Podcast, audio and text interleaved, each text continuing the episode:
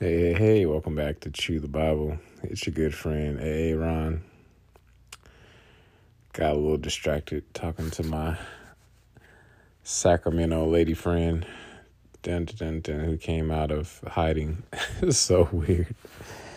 It's like sometimes she's like super in her own little world, and then she comes out of her shell and she actually talks.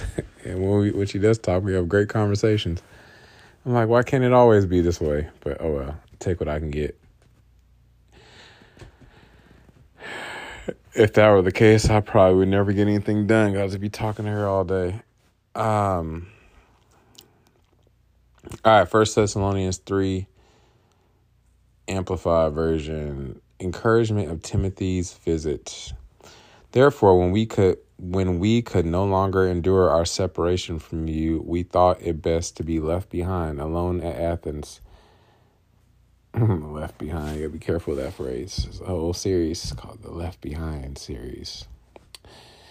Alone at Athens, and so we went sent Timothy, our brother and God's servant, in spreading the good news of Christ to strengthen and encourage you, exhorting, comforting, and establishing you in regard to your faith, so that no one will be unsettled by these difficulties to which I have referred. For you know that we have been destined for this as something unavoidable in our position.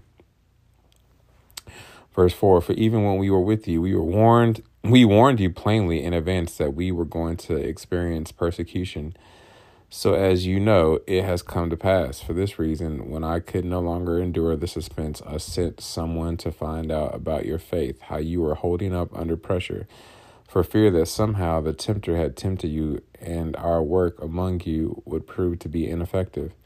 But now that Timothy has come back to us from his visit with you and has brought us good news of your steadfast faith and the warmth of your love, and reported that you always think kindly of us and treasure your memories of us, longing to see us just as we long to see you.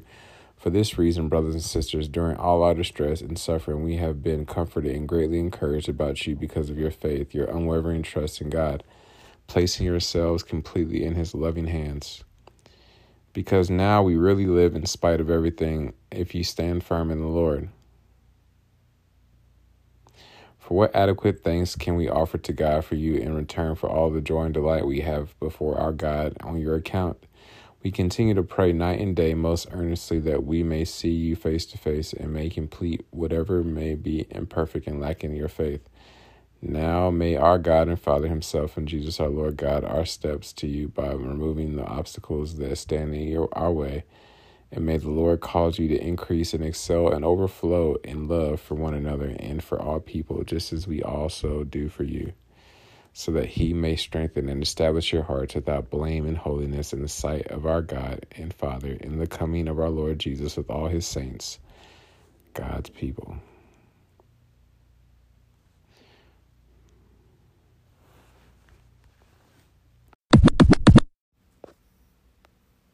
Romans 3:23 says for all have sinned or missed the mark or veered off the path and fallen short of the glory of God or God's perfect standard. Romans 6:23 says for the wages of the cost of that sin is death or eternal separation from God. But the free gift of God is eternal life through Jesus Christ our Lord. Romans 5 says, But God, demonstrated his love toward us or showed his love toward us in that while we were still yet sinners, Jesus Christ died for us. Romans 10, verse 9 through 10 says that if we will confess with our mouth that Jesus is Lord and believe in our heart that God has raised him from the dead, we will, not might be, not maybe, we will be saved. For with our hearts we believe we are now in right standing with God, and with our mouths we confess that we are now saved. Lastly, Romans 10, verse 13 says that whosoever, anybody, everybody, who calls upon the name of the Lord, they will be saved. So if you've never asked Jesus into your heart or you've walked away from him and you would like to rededicate your life to him, you can just simply say, Dear God, I know I'm a sinner. I know my sin deserves to be punished. I believe Jesus Christ is the Son of God who died for me and rose from the grave. I want to turn from my sin and trust Jesus Christ alone as my Savior.